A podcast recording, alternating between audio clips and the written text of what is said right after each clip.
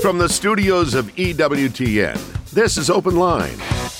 With today's host, Father John Trigilio.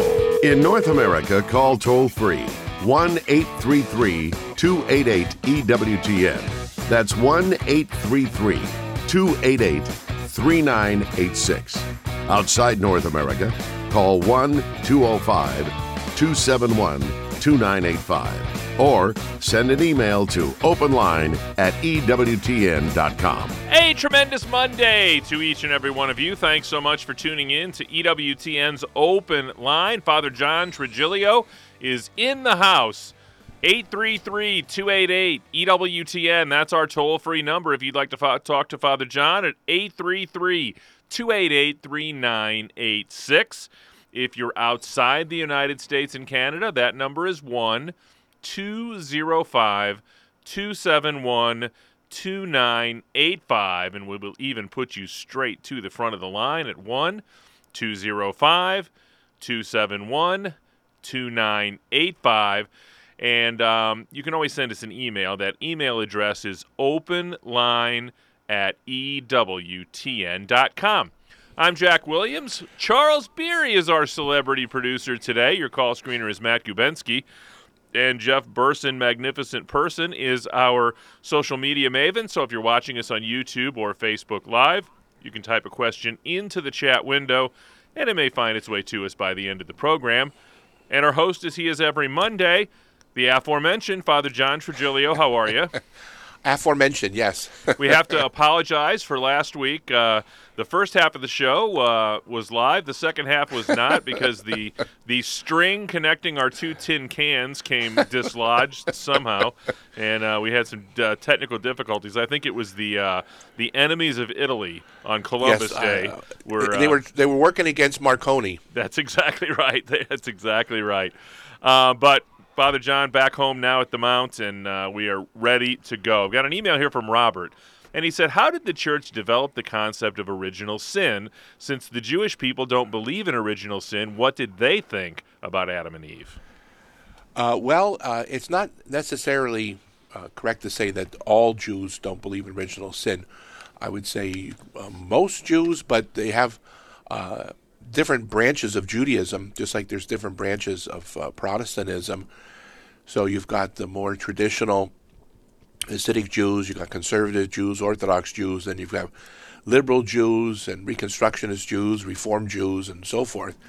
Um, but this idea of original sin, as we understand it uh, as Catholic Christians, is really developed at length by St. Augustine, but it was also believed uh, prior to that. But St. Augustine gives us sort of like the fun, uh, fundamental and foundational theology behind that.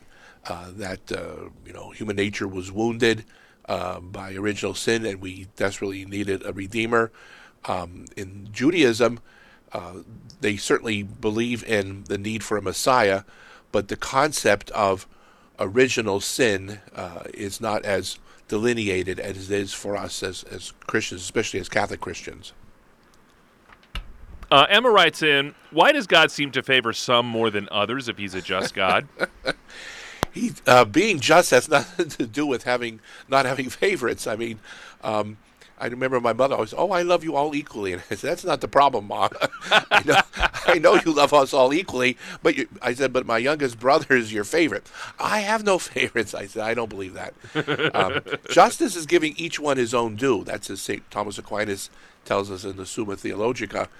So you could be just and treat everyone fairly and even equally, but in terms of having a relationship, obviously there's going to be some people that are closer because of their the depth of their love, their uh, affection, uh, their communication, and even we see in Jesus, Saint John uh, the evangelist, you know, was sort of like his best friend. He was called the beloved disciple, and there were many times where it was Peter, James, and John that Jesus would take off uh, by themselves, and uh, James and John, in fact, uh, you know, try to get their mother to get him a good assignment, and it said the other ten were indignant.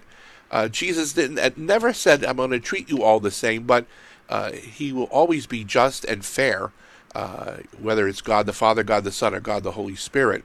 So our problem is, as human beings, especially these days, we think everybody's entitled to be treated the same across the board. And as long as you're treated fairly, it's like the gospel we just heard on Sunday about the wedding garment. Uh, people say, well, that's not fair. You know, he, he came in at the last minute. Uh, it has nothing to do with justice there. The guy didn't deserve to be invited to begin with. Uh, it was an invitation extended to him because other people did not show up. But everybody had a wedding garment, and so he should have shown respect by putting on because Scripture says, as you read the, the passage, he was reduced to silence. You know, it's not, oh, my dog ate it, or, uh, you know, I had to take it to dry cleaners, or, you know, there's a big moth hole in it.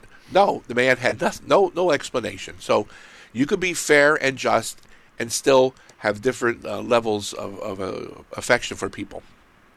833 288 EWTN. That is our toll free number. We've got wide open phone lines for you at 833 288 3986. Um, Melissa wants to know if God claims to forgive our sins in confession, then why do we have to go to purgatory? well, purgatory, you know, it's not it has nothing to do with the forgiveness aspect. Uh, not to mention, when, not to mention, you don't ha- you don't have to go there. you could go straight up. I mean, there uh, certainly the church never says everyone or any one particular person has to go to purgatory. There are a lot of us who need to go, uh, myself included, if, if, I get hopefully get that far. Um, but this idea that you know you're forgiven in the sacrament of penance and reconciliation that's true, but there's the um, temporal punishment due to sin. So it's like if I throw, and, and this happened to me obviously, uh, I threw the baseball uh, too close to the house and it went through the chi- the kitchen window, and I had to say to my mom and dad, "I'm sorry." Well, they forgave me, but guess what? they took money out of my allowance to pay back to get the the window fixed.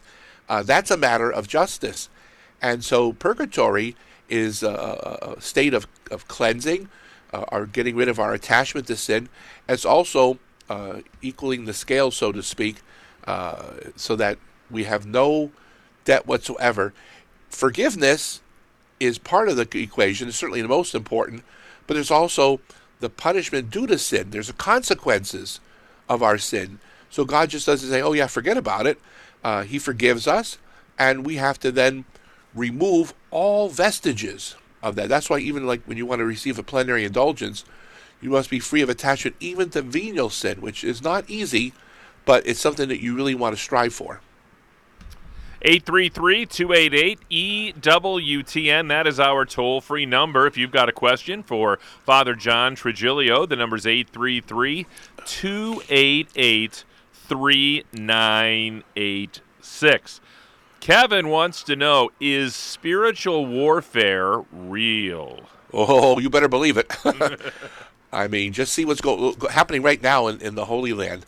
All right, you have human evil, you have diabolical evil, and you got the forces of darkness, and it's not just the devil and the demons. They certainly are very busy and involved, but we also have human evil, and there's a spiritual battle going on at both levels, at the human level and at the demonic level and uh, we can't make excuses for anybody and say, "Oh well, the, you know, it was the devil." Uh, you know what the Nazis did uh, during World War II, uh, and all acts of terrorism. It's it's a cop out just to say, "Well, the devil was behind it." He certainly was involved, but the human beings have full culpability when they do horrible things like that, and you know justice must be satisfied. So uh, you know we, we don't want people to think that you know there's a way of getting around this. If you'd like to be part of the program, our toll free number, free phone call anywhere in North America is 833 288 EWTN. That's 833 288 3986. Straight ahead, we're going to talk to Dan in Indianapolis, Paula in the great state of Missouri, and we've got plenty of time for your phone calls as well. The number again is 833 288 EWTN. That's 833 288 3986. If you're outside the United States and Canada, perhaps perhaps you're listening to us in Father Trigilio's native Sicily. We'd love to hear from you today. That number is 1 205 271 2985. And we'll even put you straight to the front of the line if you give us a call at 1 205 271 2985. And you can always send us an email. That email address, once again, is openline at EWTN.com. That is openline, all one word, at EWTN.com. 833 288 EWTN is our toll free number. 833 288 3986. It's EWTN's Open Line Monday with Father John Trigilio.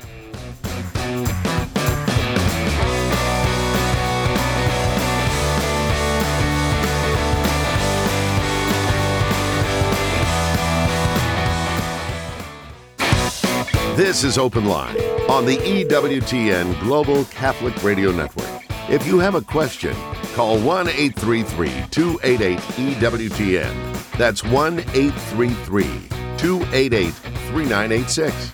Outside North America, call 1 205 271 2985. Or send us an email to openline at EWTN.com. 833 288 EWTN is our toll free number. Two lines open at 833 288 3986. Father Trigilio, what do you know about St. Dymphna?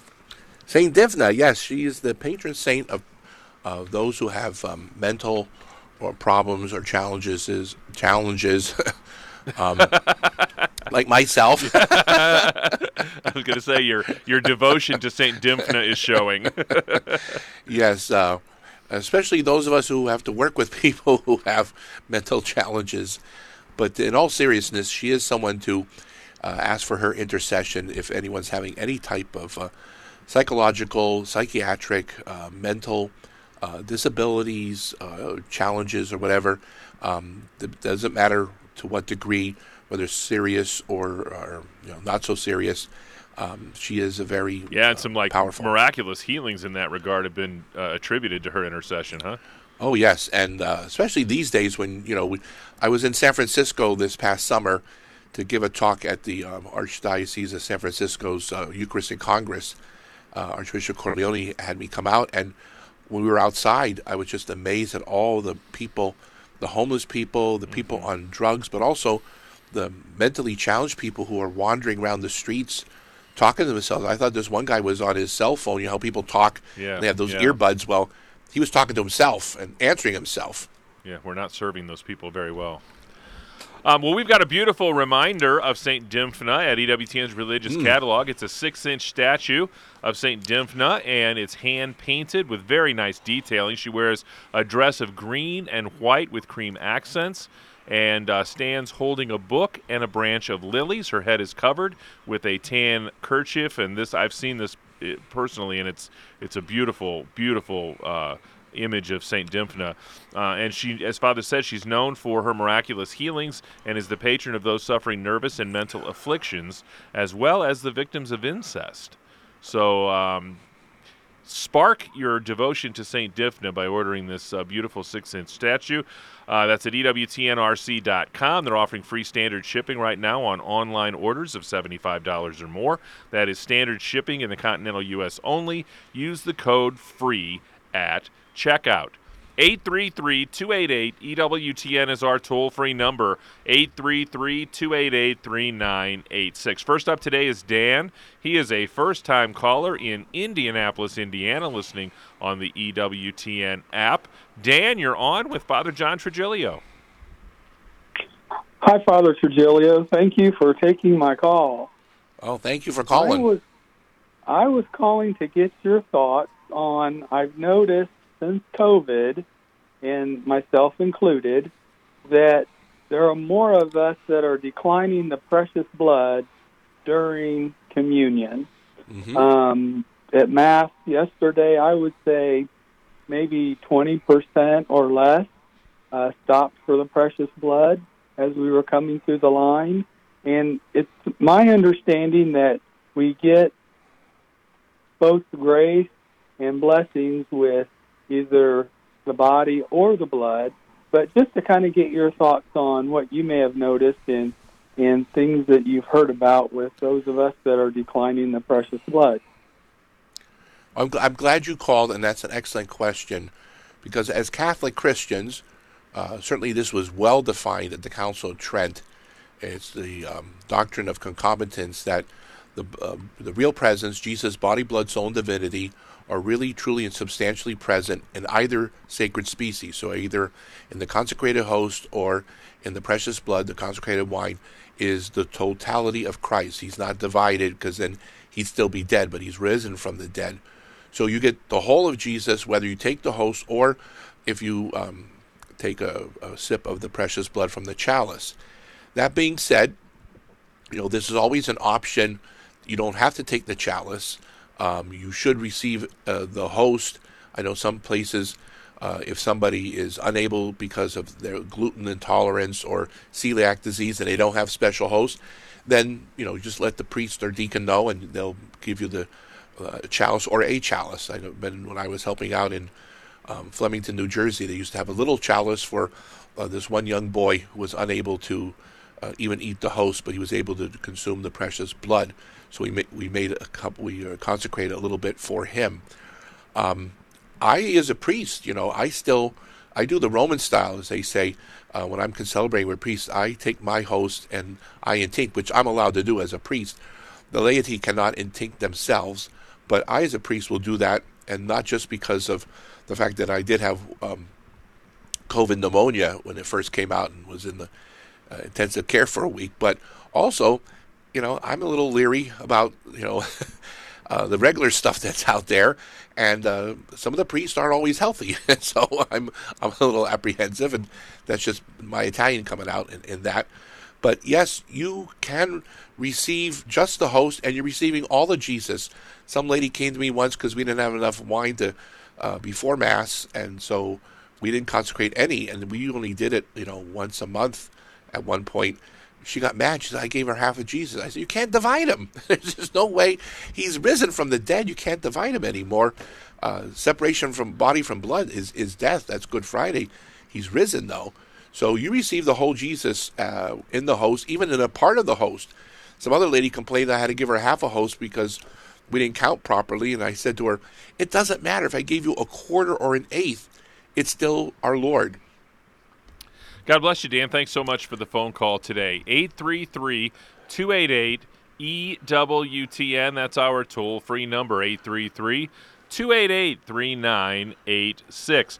Paula is in Franklin County, Missouri, listening on Covenant Radio today. Paula, thanks for holding. You're on with Father John. Hello. Hi. I don't know what can be done, but there's a big problem. Okay, so a priest comes to the parish. He's he's new to the parish, and he gives good homilies, but he's not given much meat in his homilies. And then you talk to him, and he says, "Well, I got to start easy and then get stronger with my words." And before he gets very strong with his words, he gets transferred. Next priest comes, same thing happens. He gets transferred. Next, you know, and so we go decades with very little meat and mostly milk, and that's no way. That's no way to grow in a spiritual life. With, I mean, I know there's books and tapes and everything else. I know, but a lot of people don't do that. So we need to have more meat coming to us in the homilies instead of priest each priest thinking that he's got to take forever to go from you know baby food to adult christian food. So what what do you got in your ideas of how to solve that? Well i have to say you're absolutely right in, in many regards. Um, i teach here at the seminary and me and, and all the priests we take turns uh, teaching homiletics helping the guys uh, learn how to preach and we certainly remind them that that was one of the first things that Pope Francis um, said when he became Pope is that we need to beef up our homilies. Our preaching has to be more substantial. There is a directory on homiletics that came out from Rome several years ago. We give that to the men.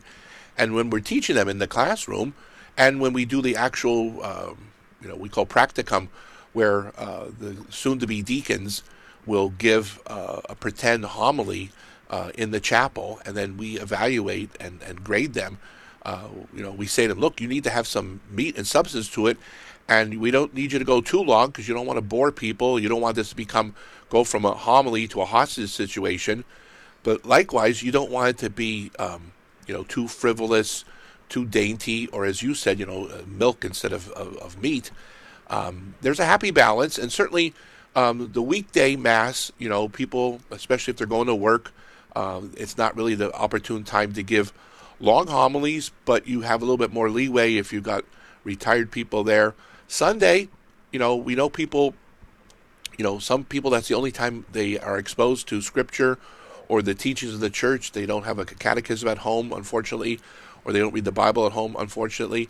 So we tell our seminarians when you become a deacon and a priest, you know, take that in consideration, but you only have that window between five to ten minutes uh, when you're preaching, and use every minute, um, you know, judiciously, but also prudently. So you don't want to bore people, but you just don't want to placate them either. And I would say, you know, um, you know, keep praying and don't be a, a shy to speak to the priest, but always do so respectfully, reverently, and discreetly. You don't want to chew them out outside of church after mass and say, "Boy, Father, that homily really, you know, stunk." um, but he needs input, but he needs it in a charitable way. Next up is Audrey in the great state of South Carolina, listening on Catholic radio in South Carolina. Audrey, you're on with Father Trigilio. Hi there. Thank you so much for all that all of you do. We are so blessed and thankful to get to learn from you every day. Thank you. Um, thank you. I want to know why Jew, Jews didn't and why Jews still don't believe Jesus is the Christ. I've heard that there are five Old Testament prophecies that they say did not get fulfilled uh, in Jesus.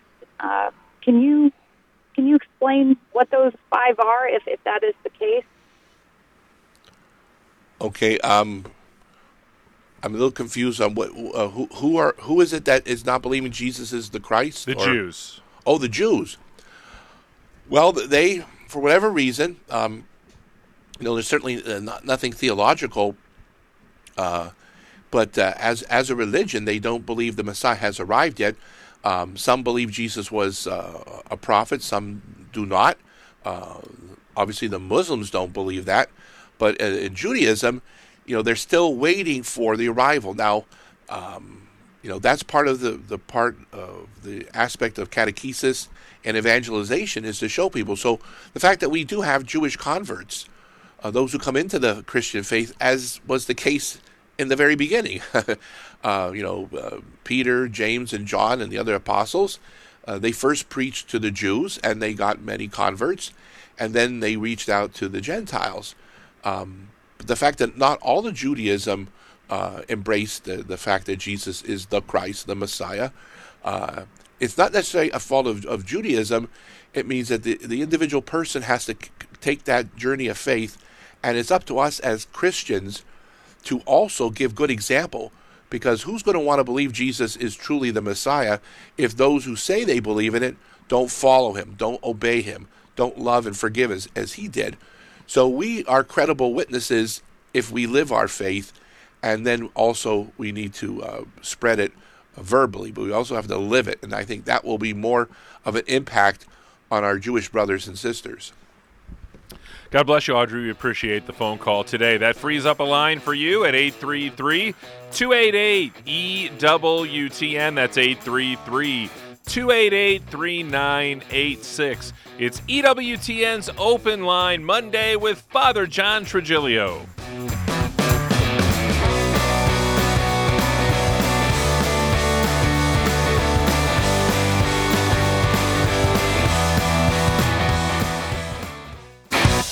This is Open Line on the EWTN Global Catholic Radio Network. So, Father Trigilio, the answer to your question Yeah? the trash men. The trash man. Oh, wow. How about that? 833 288 EWTN is our toll free number. That is a free telephone call anywhere in North America. 833 288 3986. Uh, 866. John is next up. He is in Champaign, Illinois, listening at EWTN.com. John, you are on with Father John Trigilio. Thank you, uh, Father. Nice name. Uh, thank you both for the many gifts that you're sharing with us. Uh, I had a question. Uh, I'd encourage my daughter to call, but since I was traveling, I thought I'd take it on myself. uh, she had a faculty member who uh, said grew up Catholic and professed uh, to understand basically, but that if we said we're eating the body and blood of Christ, they were committing spiritual cannibalism. I wanted to give her uh, a resource to be able to respond appropriately. Wow. Uh, yes, I've heard that before too from different sources, either former Catholics or non-Catholics. Um, a cannibal eats dead flesh. I mean, they kill their enemy and then they eat it, whether it's Hannibal Lecter or some cannibals on some remote uh, Pacific island. Um, when we eat the body and blood of Christ, he is not dead. He rose from the dead.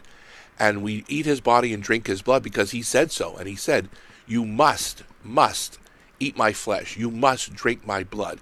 My flesh is real food. My, my blood is real drink. And he makes that so emphatic in John's Gospel, chapter 6. Uh, he says it so many times and even cranks it up in the Greek, uh, goes from just normal eating to actually chewing and munching. That it says many of his disciples left because in their mind, all they could think of was cannibalism. But cannibalism, like I said, is you kill someone and then you eat their flesh. Um, if I get a blood transfusion from someone, they're still alive. Uh, they gave the gift of blood. My dad had leukemia, and he would get a transfusion almost every other week. And he was so grateful that people donated their blood, but it didn't cost them their life uh, to donate their blood. Uh, obviously, someone can donate a kidney, and that's happened to a number of people. Uh, so, eating the flesh and drinking the blood uh, is following Christ's uh, command, and this idea of cannibalism uh, really, you know, it, it's sort of a secular spin on things. Whereas we look and it is more, you know, spiritually and substantially, we're receiving what Jesus said it is at the Last Supper. This is my body. This is my blood. What is the is? Well, he says to the the bread, "This is my body." He says to the wine, "This is my blood." So, fortunately for us, the appearances, or what we call accidents in philosophy, of bread and wine remain. So it still looks like bread, it looks like wine, it tastes like bread, it tastes like wine. Thank God, because if it looked and tasted like human flesh and blood, uh, unless you were a cannibal, you wouldn't be able to, to consume it. But the characteristics of bread and wine remain, and yet the thing that makes it what it is, its substance, is what changes. That's what we call transubstantiation, the changing of substance while the appearances remain. So, um, cannibalism, you know, is one of those uh, harsh criticisms that really doesn't hold water. 833-288-EWTN is our toll-free number. Next up is Peter, another first-time caller in South San Francisco, California, listening on Sirius XM channel 130. Peter, you are on with Father John Trigilio. Thanks, Jack, and Father. Thank you for um, being able to explain these things in such a down-to-earth and uh, understandable way. That's your great gift, and we thank God for it. Uh, about plenary indulgences, Father, if I have, for example, a plenary indulgence by following through with the rubrics of doing it, Mhm. is it possible that I could lose that indulgence by committing a venial or mortal sin? No, you don't lose it, but it's a one-time occurrence. So, for instance, if you're uh, totally detached even from venial sin, and you have no, there's, um, you know, no attachment whatsoever, uh, then that means all the sins, all the attachment you had up to that point, would be absolved. And if you were to die at that moment, then you wouldn't you wouldn't go to purgatory. You go straight to heaven. Now, if you commit sin after the fact, well, then that accrues to your, you know, uh, your your record, so to speak. Um, you would need another plenary indulgence. That's why it's good to want, or at least try to get a plenary indulgence more than once in your life. Um, I would say frequently, because we're never sure exactly, metaphysically certain. Uh, we can be morally uh, hopeful, but metaphysically certain is never in, in our purview. That I'm I'm detached even from any venial sin, uh, but I need that to receive the plenary indulgence. And if you receive it, it's the full remission of temporal punishment. And if there's any attachment to venial sin, then it defaults to partial. What does partial constitute? Well, the church doesn't define. Uh, some people misinterpreted uh, what it was mentioned in the Raccolta from the old days of 400 days or 300 days uh, indulgence. That wasn't 300 days shaved off your time in purgatory. That's not what it meant. It, what it meant was if you did a spiritual uh, act for 300 days, whatever that equivalent would be is what you would gain uh, in this particular uh, partial indulgence. So, yes, try to go for the plenary indulgence every day if possible, or at least once a week. Um, and it's it's not something that's cumulative in the sense that you know uh, I get it today and now I'm set for the rest of my life. No, I'm good up from if I get it today, it's good from today all the way backwards in time. Is it kind of a uh, does it does it take you back, for lack of a better term, to your condition immediately following your baptism? That that would be a good way of referring to it because you you're in the obviously you have to be in the state of sanctifying grace. You can't be in mortal sin, but also original innocence and uh, the plenary indulgence. That's why, uh, like on Divine Mercy Sunday, they made the Vatican made it very clear this is a plenary indulgence that's made available on Divine Mercy Sunday. It's not the only plenary indulgence that you can receive. There's so many other ways, but that's a plenary indulgence. It, some people were trying to say there's something different about the Divine Mercy and the Vatican. The, the Congregation of Doctrine of Faith made that very clear that no, it's a plenary indulgence and it's available and you know, it, it's almost like uh, uh, a governor's pardon. Okay, you know, you're still guilty, but you're you're getting out of jail. 833-288-EWTN is our toll-free number. Next up is Tim in the great state of Idaho, listening to our wonderful affiliate there, Salt and Light Radio. Tim, you're on with Father John Trigilio. Hi, Father John. Uh, so my question is about one of the recent Gospels where Jesus talked about the man who was exorcised and then the demon went out and gathered up uh, you know six or eight friends and then came and it sounds like the guy was stuck again uh, but i'm not sure i follow what the what the whole uh, que- you know what the answer was if you will. Yeah i think um, that reference was to uh, jesus was saying this can happen or this does happen. I don't necessarily think it was about a particular case but um, certainly you know that is something that can happen. Is that if someone's exorcised, uh, they're not free for the rest of their life.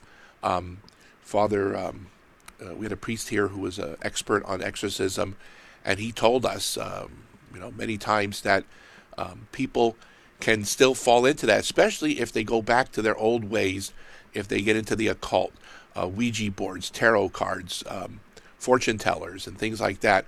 Uh, that could lead them back you know, it's almost like an alcoholic. You know, maybe the person started out on beer and wine, and then they went to to hard liquor. Uh, it doesn't matter. Alcohol is alcohol, all right, and you can be addicted in any one of its forms. And the same like with drugs. You know, it doesn't always have to be heroin. It could be uh, fentanyl and all those other things. Uh, so, what we want people to do is, you know, see that uh, you know the, the Lord is going to um, hope, give His grace, and all we have to do is cooperate with it. 833-288-EWTN. That's our toll-free number. It is a free telephone call anywhere in North America. 833-288-3986. I like that call from Idaho so much. I'm going to stay right there in the great state of Idaho. Jim is a first-time caller in Cottonwood, Idaho, also listening on Salt and Light Radio. Jim, welcome to the program. You're on with Father John. Uh, thank you, and thank you for what you guys do, Father, and we really appreciate it. Quick question. My daughter and my son in law are building a home. It was broken into, there was lots of damage, but there was pentagrams uh, painted on the floor and the walls, and it looked like some sort of satanic ritual was taking place. We're wondering should we simply just get the house blessed and we were going to do that anyway, or should we have it exorcised? Uh, yes, I would certainly um, alert the priest uh, of, of, your parish. Uh, it may not require the full blown formal rite of exorcism because that has to be sanctioned and ordered by the bishop, but there's what we call minor exorcism prayers that the priest uh, can say uh, before he blesses it because certainly uh, it appears that something was going on in that house, even if it was you know not intentional, which you know, I kind of, kind of find incredulous. But let's just say people were just, you know, dabbling in, in the occult. Um, I, as a priest, if I were to see that, I would want to say not just the prayer to Saint Michael. Certainly, I would do that and use holy water. But I would also there are these minor exorcisms that uh, can be done. The full blown exorcism, which can be done over a person, because demons can possess a person, a place, or a thing like a house. Um, you know, there's these smaller prayers that don't need official um, permission. He more than likely would try that first. And definitely, you want to say to the priest or deacon, this is what needs to be done uh, before you bless the house. 833 288 EWTN is our toll free number. We've got a couple of open lines for you at 833 288 3986. Be sure to join us for the journey home tonight at 8 p.m. Eastern Time. JonMarc Grodi talks with Catherine Whitaker about her conversion from the Nazarene Church. That's the journey home tonight, 8 p.m. Eastern Time, right here on EWTN Radio and Television. Hugh writes in, Father, can we use Eucharistic miracles as evidence for God's existence when speaking with atheists?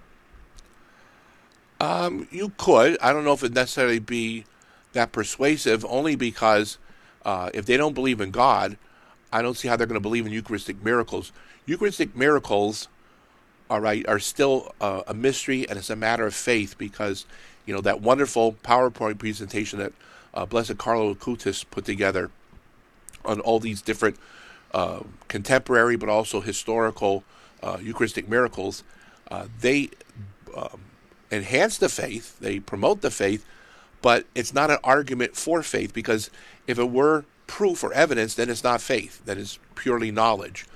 Uh, the fact is that we still have to believe, trust in God that uh, this is truly the real presence, Jesus' body, blood, soul, and divinity, and when these Eucharistic miracles take place, like when the host bleeds, or like uh, when the, when the precious blood coagulates, uh, as you can see in, in Lanciano, uh, all these things still are a matter of faith. Um, they're not going to be self-evident that someone looks at, ah, oh, th- th- that's now you've proven it to me. Faith is never proven. Faith can be enhanced. It can be better understood. 833 288 EWTN. That's our toll free number. Two open lines at 833 288 3986. Jenny is in the great state of Nebraska watching us on Facebook Live. Sit up straight, Father John. Jenny, you are on with Father Trigilio. Hi, Father. Um, recently in the news in uh, Elkhorn, Nebraska, had about a drag queen show being canceled because the venue got closed down.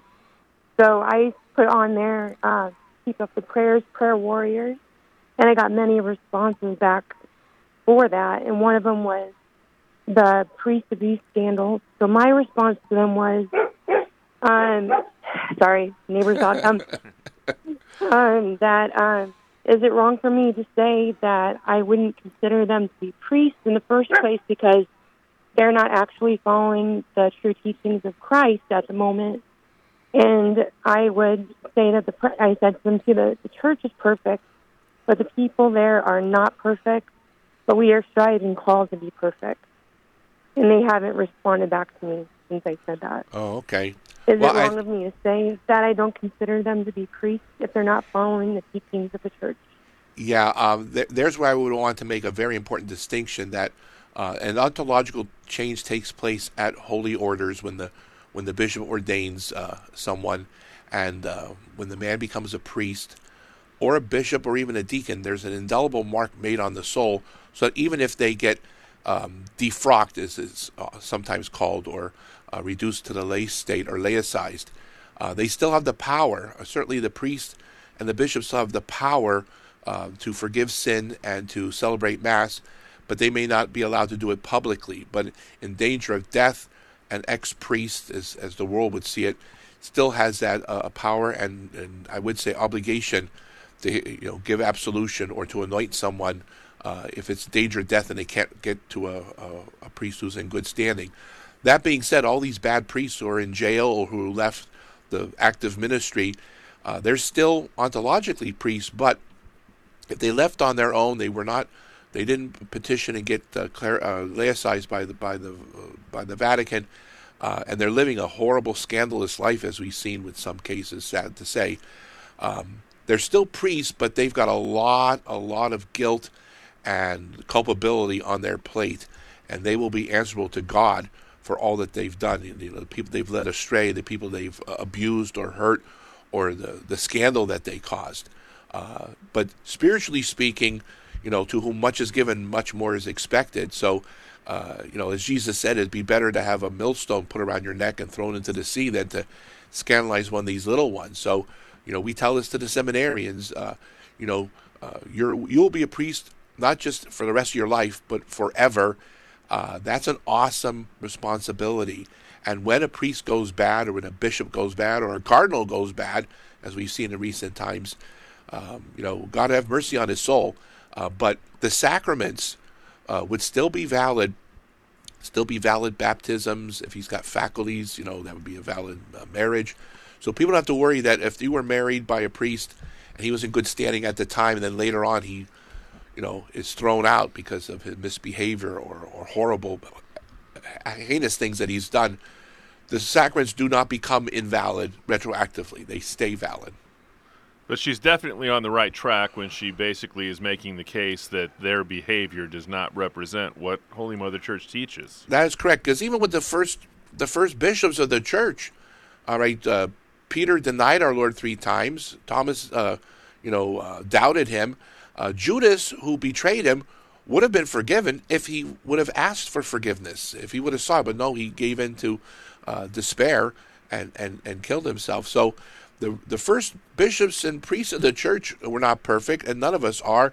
And yet, you know, when you crunch the numbers, you know, I don't I, don't make this too, you know, uh, secular, but um, at least thanks be to God, the overwhelming majority of priests uh, are are good, just like the overwhelming majority of police are good, doctors, politicians. You know, it's the sad thing is that the the the the minority of bad examples, all right, uh, taint and tarnish the rest. And we should not. There should not even be one case of any uh, uh, priest misbehaving, but it, it, happens, and I'm never, never uh, justifying that or saying we should treat it lightly. I think they should be punished with the full extent of canon and civil law. 833 288 EWTN is our toll free number, 833 288 3986. Lisa's up next. She's in Kansas City, Kansas, listening on Catholic Radio Network. Lisa, you're on with Father John Trigilio. Hi, Father John. Thank you for taking my call. Sure. I would. Uh, I'd like to ask a question. Um, I know as a um, practicing Catholic that we are not to attend um, same-sex wedding ceremonies okay? Mm-hmm. For for wet for, for marriage, you know, the wedding ceremony. Yes. Mm-hmm. Okay, so can we? Um, are we forbidden to attend or attend marriages if a if they're out in a um, in a field, you know, by a barn or outside and so forth like that, and they're they're um, a Catholic and a Mormon gets married, um, but they have a non-denominational um, lady that marriage uh, marries them. Yes. Is it? Can, can we attend those as well, even though we're not? It's not a valid marriage in the, our church's eyes. Yes, it, uh, I would say uh, one distinction that needs to be made is that in certain circumstances, the bishop can dispense for what we call canonical form, which normally means that a priest or deacon marries the, the couple in, in the Catholic Church. That could be dispensed so that a Catholic can be married uh, for the first time to someone who's also being married for the first time in a non Catholic church, in a non Catholic ceremony. And if they're marrying someone, uh, you know, many times if it's, uh, they're marrying a Jewish person or a Muslim or Buddhist or somebody of no, no particular religion, they can't even get a dispensation from being married by uh, any uh, minister, and uh, they can be married any place, but that has to come directly from the bishop. And if the couple does that, then obviously Catholics would be able to attend. But in most cases, I would say that what my experience has been is when people are getting married in that way and they get some non denominational person uh, to do it, the Catholic has not gone through the proper uh, channels, has not gone through the proper procedures, and they don't realize that sometimes that can be done. Um, but there are some Catholics who marry Catholics, uh, or at least they think they're marrying Catholics, and they get married outside, and there's no priest, there's no deacon. Um, you know, who marries them, justice of the peace, or something like that. So if it's if you are morally certain that this is an invalid ceremony, then you should you should not go. Um, but before you make that uh, you know choice, find out. Ask the person. You know, did you uh, go through the marriage process? There's still pre. I mean, Catholics still have to go through pre-Cana. They still need to go through that process. Um, the ceremony, like I said, uh, in some cases, the bishop can grant permission to be married outside and by a non-Catholic minister. Um, so you need to, to, do a little homework. Um, it it it certainly be on the, the responsibility of the Catholic Party to let their family and friends know that uh, if they've gone through the proper procedures, and if they have not, there might be time for them to do that. You know, sometimes people they make the announcement a year ahead of time. A lot of dioceses you have between nine or twelve months to prepare for marriage, uh, and the the Catholic hasn't thought about that. They need to look into it. But if it's only a month away, it's not enough time for them to uh, to get that those permissions and, and dispensations. Uh, Ruth is in the great state of Louisiana, listening on the EWTN app. Ruth, you're on with Father Trigilio. Hi, Father. Thank you for taking my call. I recently was trying to put on the armor of Christ by having a scapula with the Benedict medal on the front. I sewed it on the on the back of the scapula, and I sewed the miraculous medal on the front of the scapula, and I was giving them to all my family members. And in the process, I've just learned about fake miraculous medals, and I was like, "What? I've never heard of that." So I go and I look at the small ones I had bought and sewed on some of my kids' scapulas, and they do have some of the marks on them that they say make them fake, like the star above the cross. So, can you explain this to me? I've never heard of this before, and I'm really confused now and how to dispose of them. They even say don't touch them, and I'm like, well, I already did that, you know. So, I don't know. Yeah. Um, I I've heard of, and I was when I was in the seminary, which is going back forty some years. Uh, they did mention to us that there were some fake or unauthorized miraculous medals. Um, they're not they're not cursed in that sense. I know some people talk about Freemasons had their hand in some of these things, uh, but if you in good faith, all right, and you did not know or see any markings on there, this isn't magic, okay? Uh, certainly, if someone intends to uh, get uh, a miraculous uh, that's not uh, authorized, that's not a good thing. But you know, you're not going to be. Um, it's not like a, a magic uh, um, thing that's going to backfire on you. and I don't want people to start wondering, oh, what about all these miraculous medals I've been given over the years? I wasn't looking for these. These things need to be very explicit. I know there's, you know, some people. I mean, even if a Freemason got into the miraculous medal factory and did something, unless it was something that was obvious uh, I don't because when the priest blesses the medal, uh, that would get rid of any uh, you know uh, occult or supernatural uh, things on there. God bless you, Ruth. We appreciate the question. And uh, just at the end of the program here, Walt is driving through the great state of Pennsylvania, and he wants to know if the vessels at Mass must be purified in the sanctuary. They should be. They should be purified in the proper place. I know some parishes, because of whatever time constraints, um, they do it out after Mass uh, in the sacristy because that's where the sacrarium is. So if that's the case, there's nothing wrong with that. But I, as a priest, I've always and I've insisted, and this is my personal preference, that I do it right at the altar. Uh, that way, I know it's done. But if it's going to be done, it could be done in the sacristy where the sacrarium is. That's the special sink that goes right into the ground, not the sewage system. Father, would you leave us with a blessing? Absolutely. Benedicat vos omnipotens Deus, Pater, et Filius, et Spiritus Sanctus. Amen. Amen. On behalf of our host, Father John Trigilio, our producer, Charles Beery, call screener, Matt Gubensky, and our social media maven, Mr. Jeff Burson, I'm Jack Williams. Thanks so much for tuning in to EWTN's Open Line Monday. Back at it tomorrow with Father Wade Menezes. Until then, God bless.